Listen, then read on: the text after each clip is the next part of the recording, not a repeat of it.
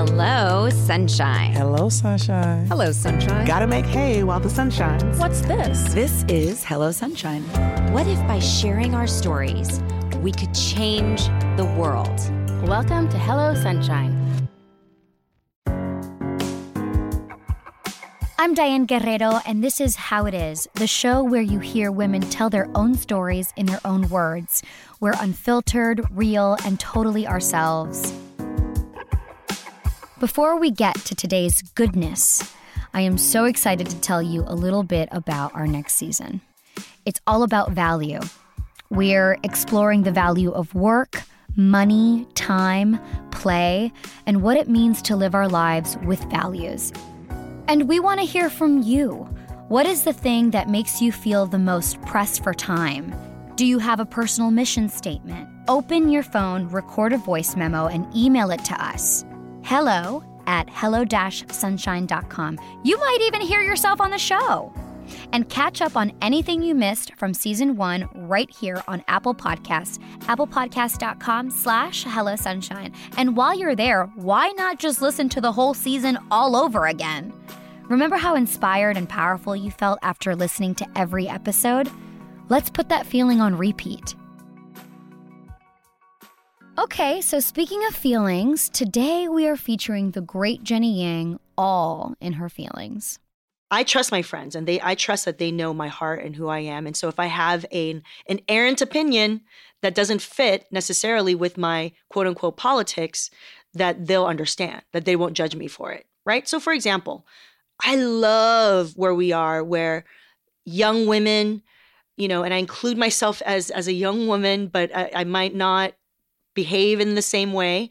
But young women are all about, you know, being sex positive and body positive, right? Meaning, you know what? If it's consensual, it's sexy. Do whatever you got to do, right? That kinks, freaks, not a problem right? If it's sexy to you and it's consensual, then do it. And in fact, have as much sex as you want. Fuck it. Great. You know? And and in general, yeah. On principle, yes. How I live my life, much more complicated. You know, in my personal life, when I was single and I thought to myself, dang, I'm horny. I really would love some sex. I thought about the politics of it all. I'm like, yeah, you damn straight. I am I'm justified in getting the sex I want. If it's consensual, it's sexy. But when I actually thought about the mechanics of getting into a sexy situation with a guy that I can trust, at least with my body, it just became so complicated. And I just thought to myself, maybe I'm a more conservative person than I thought socially, you know? Maybe I don't want to deal with handling casual sex, even though the idea of it seems amazing, pleasurable, and possibly empowering. I totally thought that.